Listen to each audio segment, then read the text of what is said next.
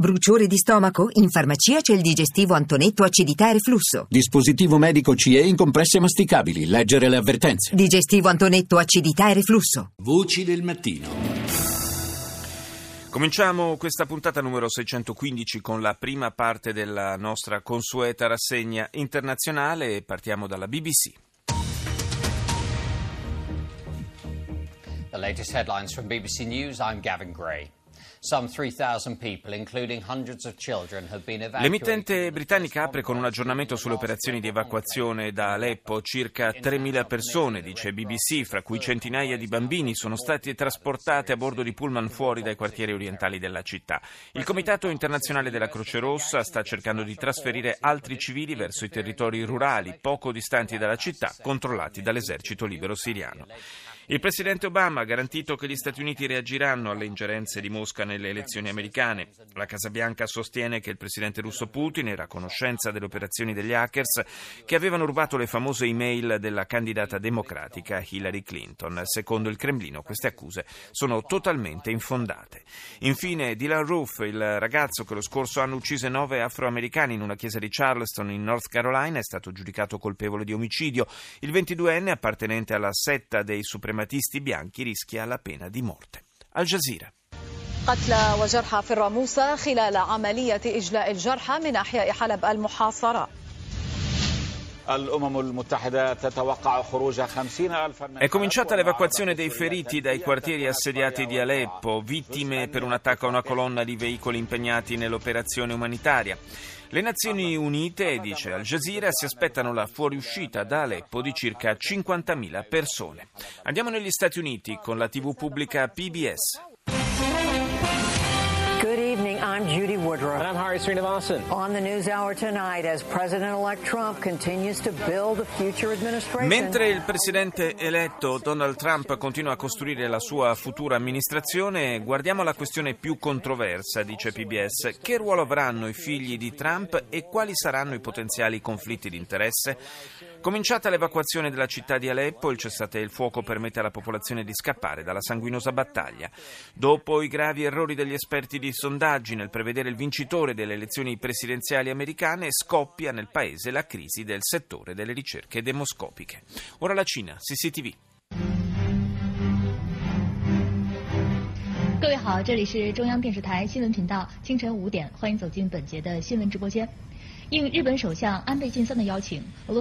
Il presidente russo Vladimir Putin ha incontrato il premier giapponese Shinzo Abe. I colloqui hanno riguardato soprattutto una vecchia controversia territoriale e le prospettive relative a un trattato di pace fra i due paesi. Dopo tre ore di confronto, Abe ha parlato di scambio di opinioni franco e approfondito. Si è parlato della possibilità di consentire ai vecchi residenti giapponesi delle isole contese di visitare liberamente i luoghi di origine. Inoltre si è ipotizzato l'avvio di attività economiche congiunte sulle quattro isole in questione. Corea del Sud, il Parlamento continua le audizioni sullo scandalo che ha portato alla sospensione della Presidente Park.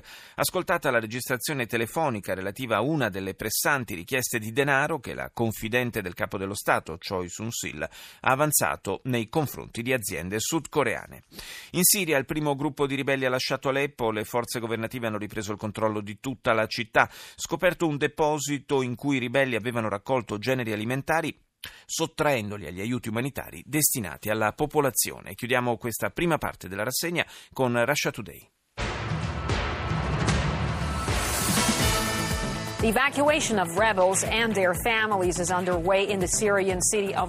L'evacuazione dei ribelli e delle loro famiglie è in corso nella città siriana di Aleppo mentre circolano voci secondo cui le forze pro-Assad avrebbero aperto il fuoco sui civili in fuga. Personale della Croce Rossa e residenti hanno negato tali accuse.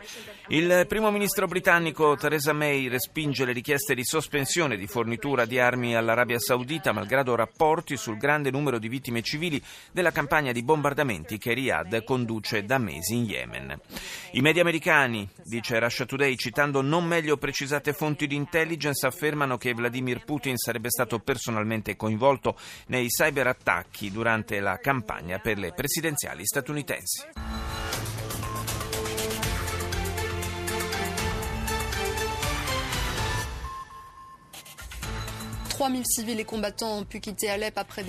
3.000 civili e combattenti finalmente hanno potuto lasciare Aleppo dopo mesi di assedio e bombardamenti. Le evacuazioni andranno avanti per giorni. Il regime siriano è ormai sul punto di riconquistare la totalità della città. Il conflitto siriano all'ordine del giorno del Consiglio europeo che si è tenuto ieri a Bruxelles. La Francia ha reclamato la necessità di un urgente Consiglio di sicurezza dell'ONU. Al centro del vertice anche la questione migranti e la Brexit.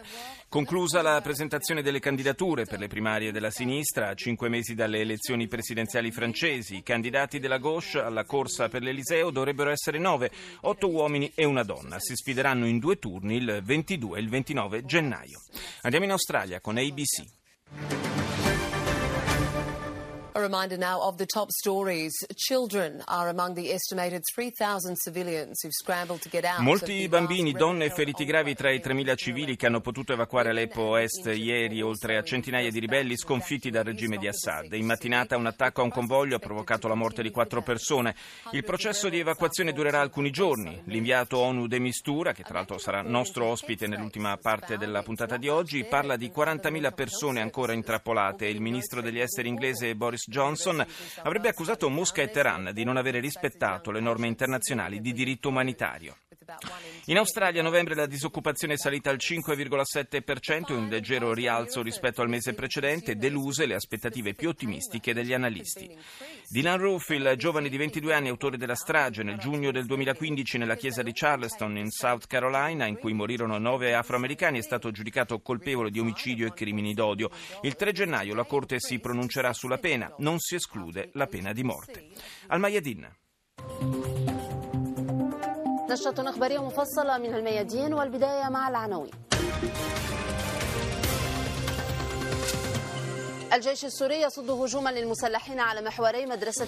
L'esercito siriano reagisce a un attacco dei gruppi armati mentre è in corso l'evacuazione di Aleppo Est. Questo è il primo titolo della televisione libanese. Il governo di Damasco accusa stati stranieri di strumentalizzare le Nazioni Unite con lo scopo di sostenere i gruppi armati. Le forze governative irachene infine ripartono all'attacco dell'ISIS nei quartieri meridionali di Mosul. This is CNN Newsroom live from Los Angeles. Ahead this hour, President Obama's ominous threat to Russia. Barack Obama ha assicurato che gli Stati Uniti reagiranno alle interferenze della Russia durante le elezioni presidenziali. Penso che non ci sia alcun dubbio, ha dichiarato Obama in un'intervista, che ogni qualvolta un governo straniero cerchi di violare l'integrità delle nostre elezioni, noi dobbiamo reagire e lo faremo nei tempi e nei modi che sceglieremo. Cresce così la tensione fra Donald Trump e la Casa Bianca. Il presidente eletto torna a smentire l'inchiesta della CIA sui cyberattacchi russi e dice se la Russia o altre organizzazioni hanno compiuto una violazione di tale portata, perché la Casa Bianca ha aspettato tanto per agire? E perché si sono lamentati solo dopo la sconfitta di Hillary? Africa News.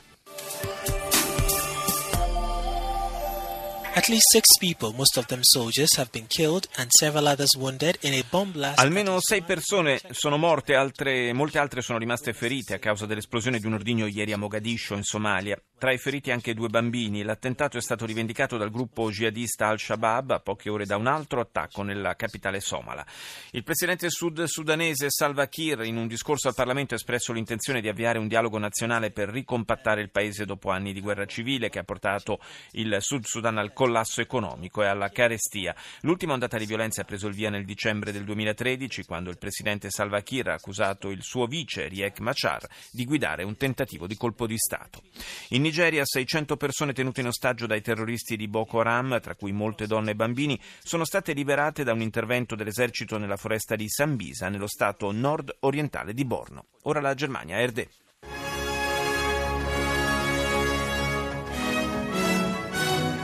Guten Morgen, meine Damen und Herren. Willkommen zur Tagesschau. Merkel erhebt schwere Vorwürfe gegen Russland und Iran.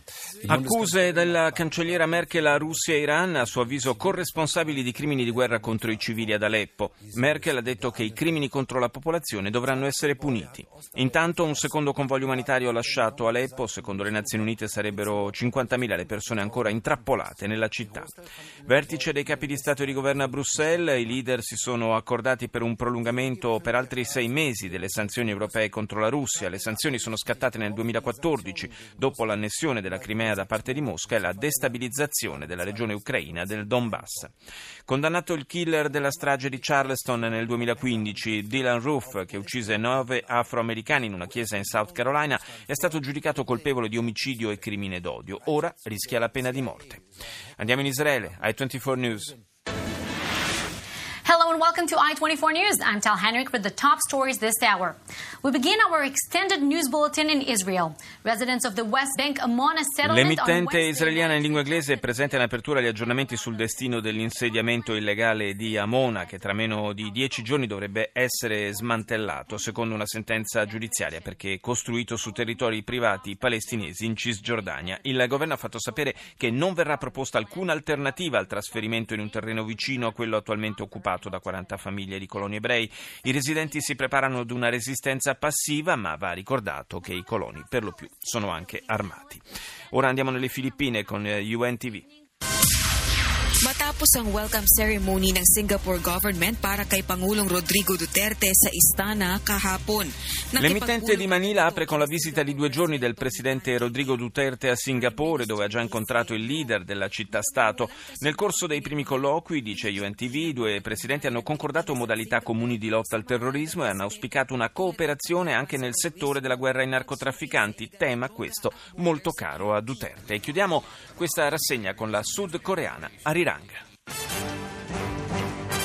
Hello and thanks for joining us for our mid-morning edition of Arirang News. I'm Mark Broom. Our top story this afternoon, President Park Geun-hye has until the end of today to submit a statement to the La presidente sudcoreana Park presenterà tra poche ore davanti alla Corte Costituzionale la propria difesa alla mozione di impeachment votata dall'Assemblea nazionale la scorsa settimana. C'è grande attesa su quelli che saranno i contenuti del suo intervento. La presidente probabilmente affermerà di non avere violato né la Costituzione né le leggi dello Stato. Sono 13 i capi d'accusa formulati a suo carico, tra cui abuso di potere, divulgazione di informazioni segrete alla confidente Choi Soon-sil e abbandono ingiustificato del servizio in occasione dell'affondamento del traghetto Sewol.